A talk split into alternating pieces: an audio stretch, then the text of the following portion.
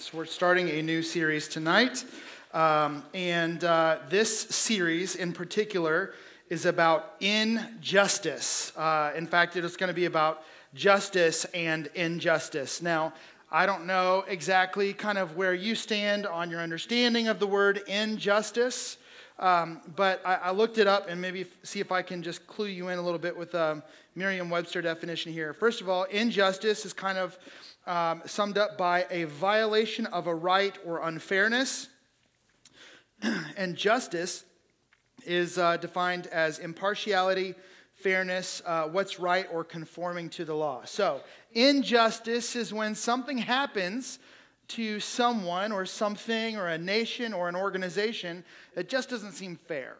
Um, now, have we lived enough life here, middle schoolers and high schoolers, to realize that like life isn't fair? Have we pretty much got there? Okay. Now, how many of you still say from time to time, but that's not fair, right? Yeah, we do. We do. In fact, um, I, I, I, want to give you another word that uh, is linking it. So, justice and judge kind of come from the same root word, if that makes sense to you. So, a judge is to impartially, meaning without any sort of you know, uh, reasoning, like hand out, uh, sorry, without any sort of uh, coercion is what I'm, what I'm saying there. Hand out like a, a verdict, right? Based on the objective facts, based on what's true, not based on his opinion, not based because someone said, I'll pay you if you put this verdict out, right? A really good judge would hand out justice, right? And so um, that word judge and justice. And then there's a biblical word, justified, which kind of shows up in this conversation as well. But I, I will just tell you this. Um, I sometimes am asked to judge things as I just was a few moments ago, right? With like, okay, is this, uh, is this the guys win the game or is this the girls win the game? And here's what happens, right? I hand down a verdict based on my understanding of what happened. And do you know what happened? There's a whole group of people in here that were like, that's not fair, you know, because there had to be reasoning. Now, I did not even we did not even plan that. That was not supposed to be my intro to this. But here's what's interesting. If you ask my wife, she'll tell you that, like, I'm perfectly fine up here teaching. I'm perfectly fine, like, leading and, and, and all this kind of stuff. I don't like to judge things. I don't like to be the one kind of saying, like, let's go this way or that way sometimes. Because what ends up happening is, is everyone who decides to disagree with it, boy, I stay in my head about that. Anyone else? Like, if, if, if you took all the public scrutiny of, like, we disagree with you, like, that stresses me out. And so there's a little bit of me that's like, oh no, did I? I should have given Stella the, the, the what, are, what are they, Sour Patch Kids. And the girls are back there like, yes, yes, okay. The guys, the guys agree. Okay, well, so like, here's the deal. And sometimes we have dif- different understanding of what's just and what's unjust. Now, we could talk about like funny stuff in youth group games and all that kind of stuff, but I also was thinking about how like y'all are right in the phase where I was um, I was starting to become aware of injustices kind of in the world and, and, big injustices. So I, I wrote a couple down here, but I'd be curious to, to if you were to say like, yeah, sometimes we're watching the news and I hear about injustice in the world. Would you like name kind of a big one that you, you hear about in our world? I heard someone say something. Murder. Okay. War.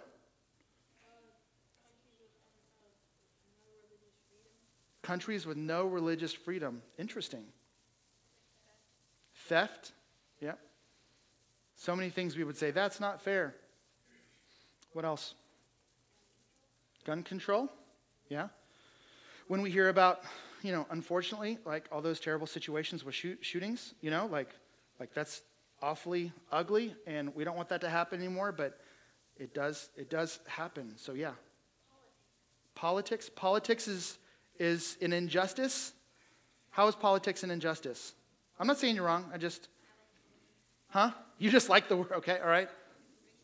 Racism. I had that down. Yep, absolutely. Racism. Still alive and well, unfortunately. I wrote, oh, go ahead. Hmm? Sexism, yeah. She's smiling at me because she's applying it to the game. That's cute. Okay. You two. You two actually just decided uh, that the guys won for sure. Uh, I was feeling bad, and uh, now I'm not feeling bad anymore. So there you go. Thank you. Okay, getting back to the serious. Uh, here's a couple I wrote down um, poverty. Poverty, extreme poverty.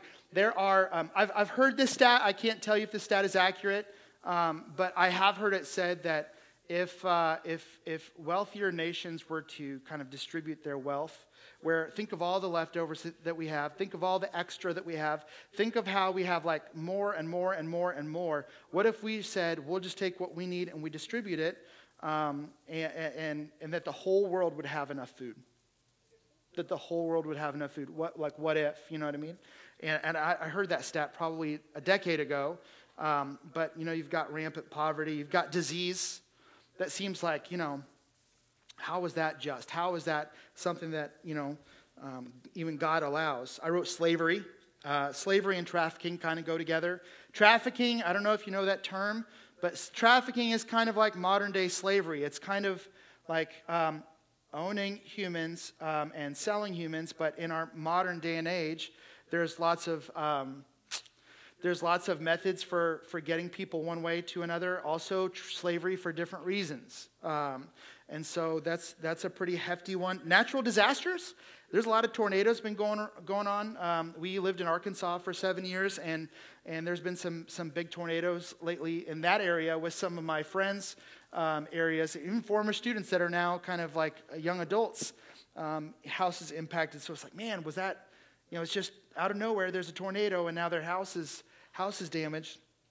Um, I wrote hunger. I wrote abuse. I wrote limited access to clean water. There are some areas that just don't have access to clean water.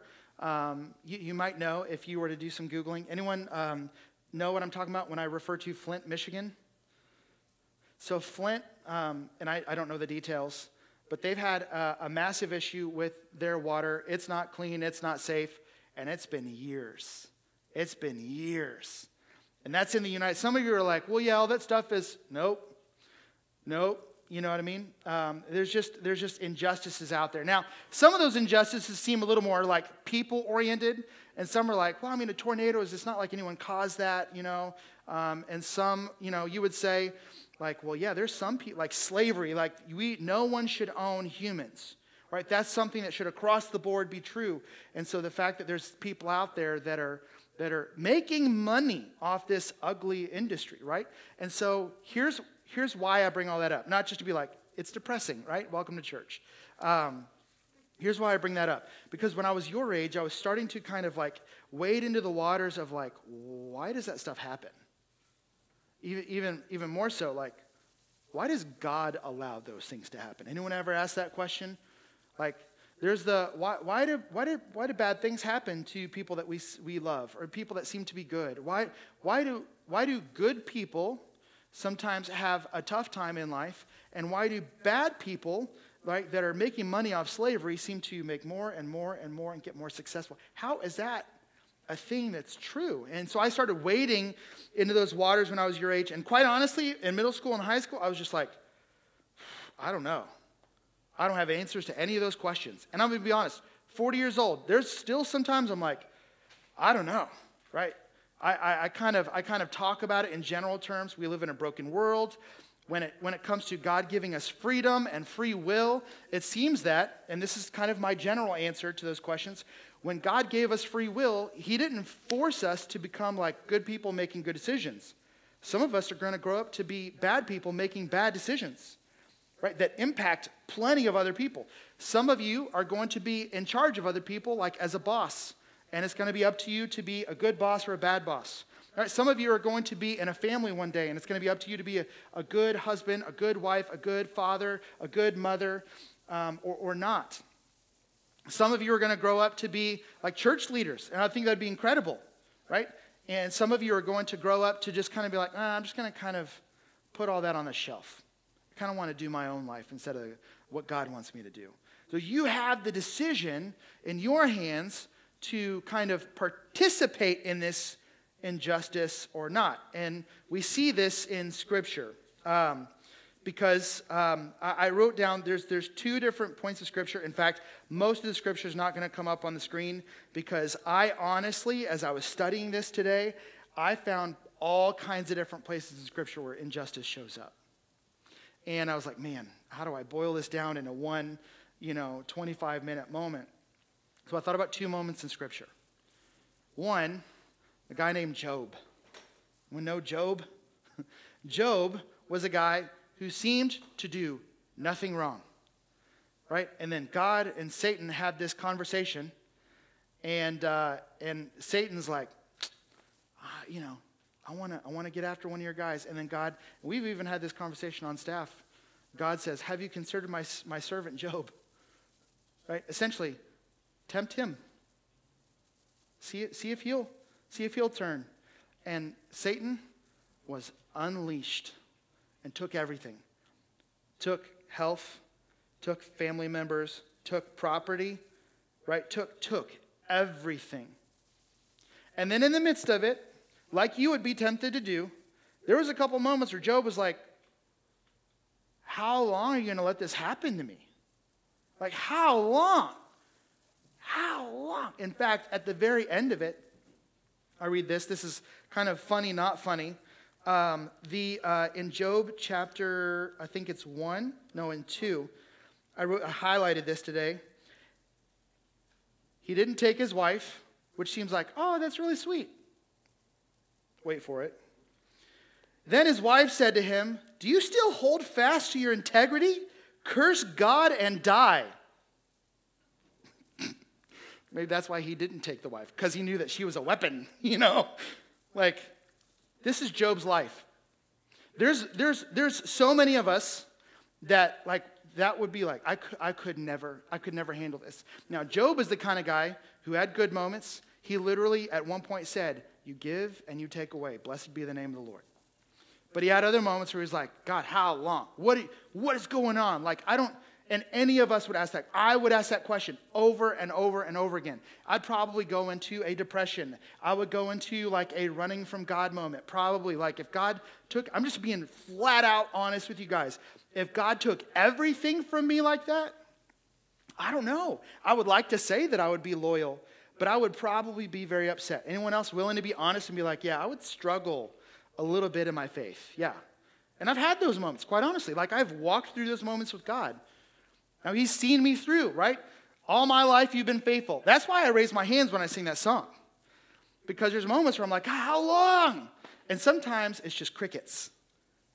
But He's walking with me through those seasons, right?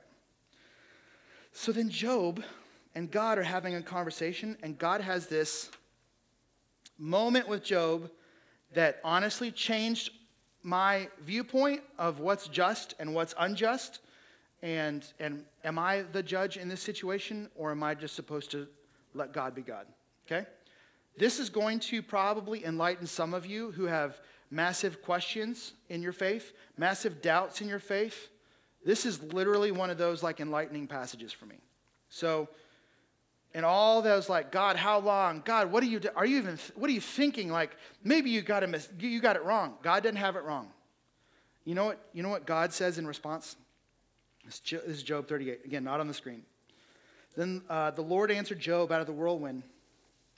Uh, verse 4 here, it says, Where were you when I laid the foundation of the earth? Why do you think he asked that? By the way, he goes on for two chapters with those questions. I'll read some more real quick. You think of your answer. Because I, want I want you to know why you think God asked Job that. Let me read some more. Tell me, if you have understanding, who determined its measurements? Surely you know. Or who stretched the line upon it? Or what where its base is sunk, or who laid its cornerstone? When the morning stars sang together and all the sons of God shouted for joy? Or who shut in the sea with doors when it burst out from the womb? When I made clouds its garment and thick darkness its swaddling band? He goes over. Have you commanded the morning since your days began? Let me read that. Have you commanded the morning? right? Do you realize, have you ever thought about this every once in a while? Like, God is keeping all this together, He's keeping it all together. Where were you when I laid the foundations of the earth? Why do you think God asked that question?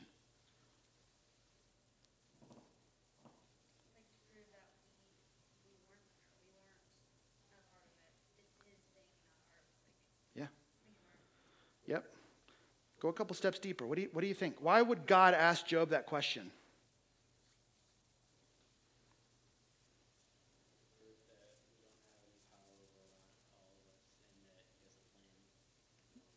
Yep. We have very limited power, right? We can only control what we can control, and we cannot control everything. To give him like reality on, on he doesn't know as much as he thought he did. Yeah, yeah. The word that I'm thinking of with that is perspective. That like reality check, kind of like you're saying, like, are you aware? Are you even aware what's happening upstairs right now?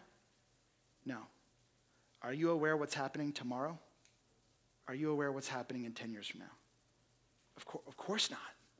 And so God is here. He's asking these questions, not because God's stupid and needs an answer. Like, no, no, no, I actually wondered where you were when you were laying. No, God's not stupid, right? He's asking a question. He's saying, Were you not there? Oh, I actually, I was.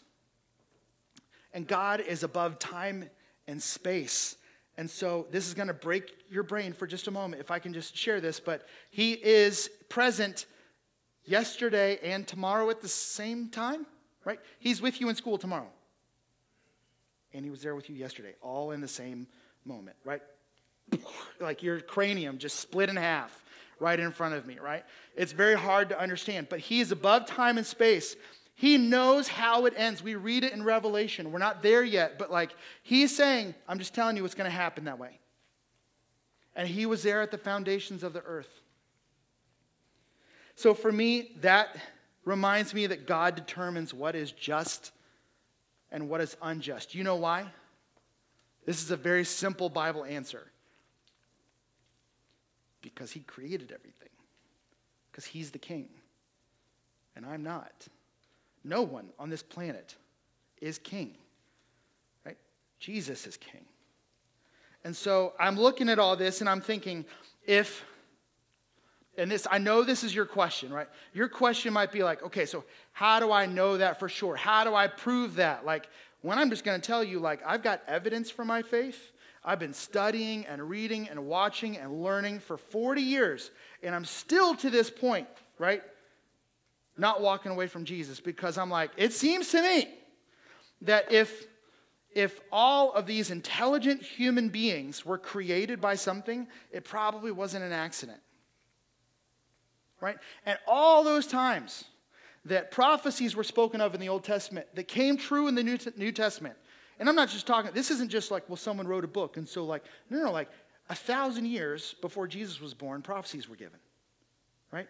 500 years before Jesus was born, prophecies were given. True, true, true, true, true. They happened in time. I'm watching this play out, and that gives me boldness, and it reminds me that He's in charge.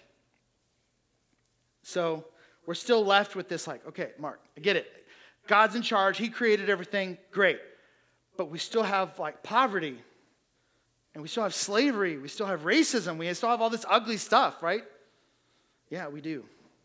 And so Jesus in Matthew 9 has got an answer here.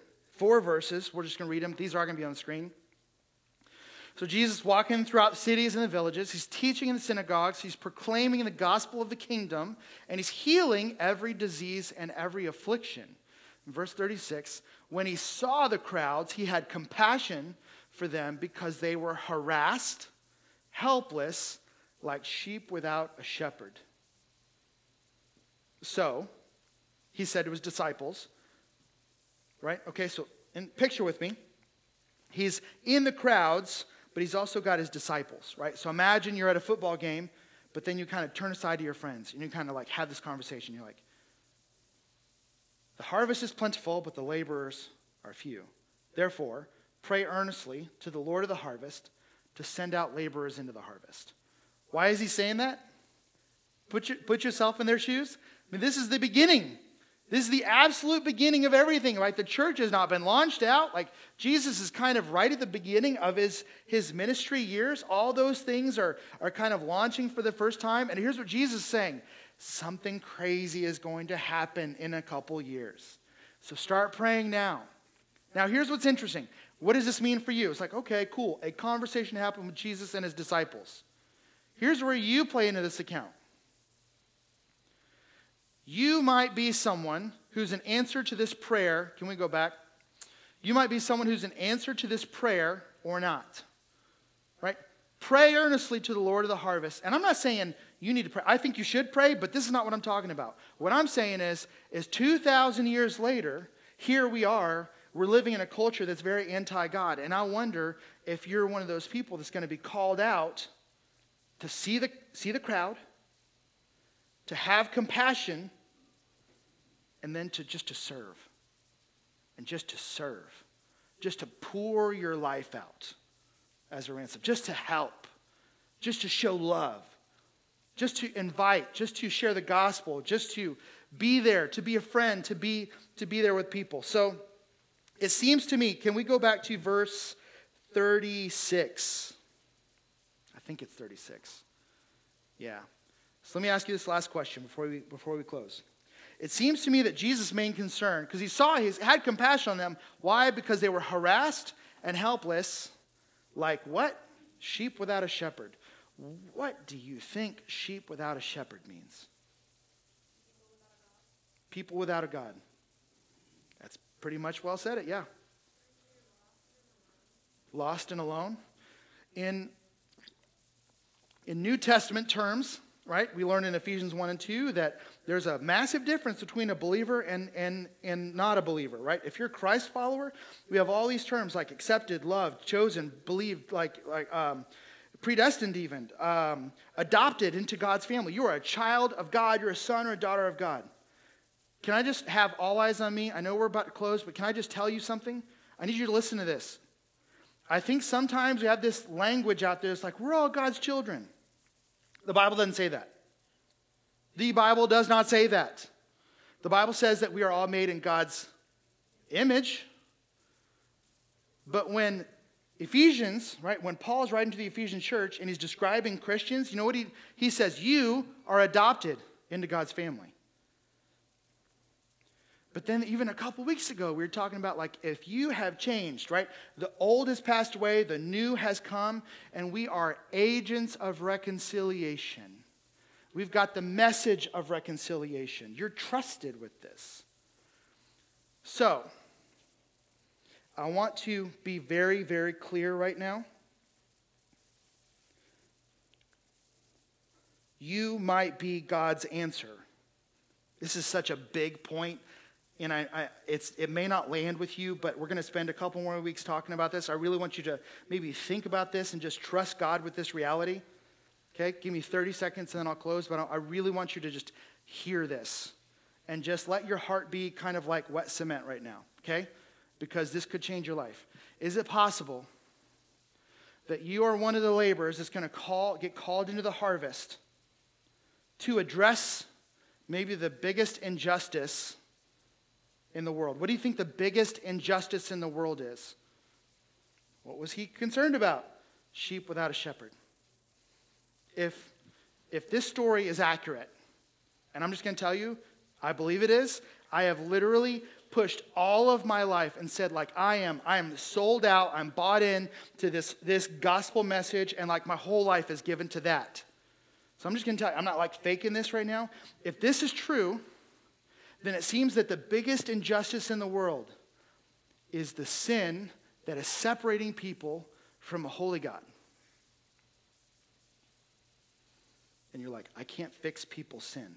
No one's asking you to fix people's sin. Who does that?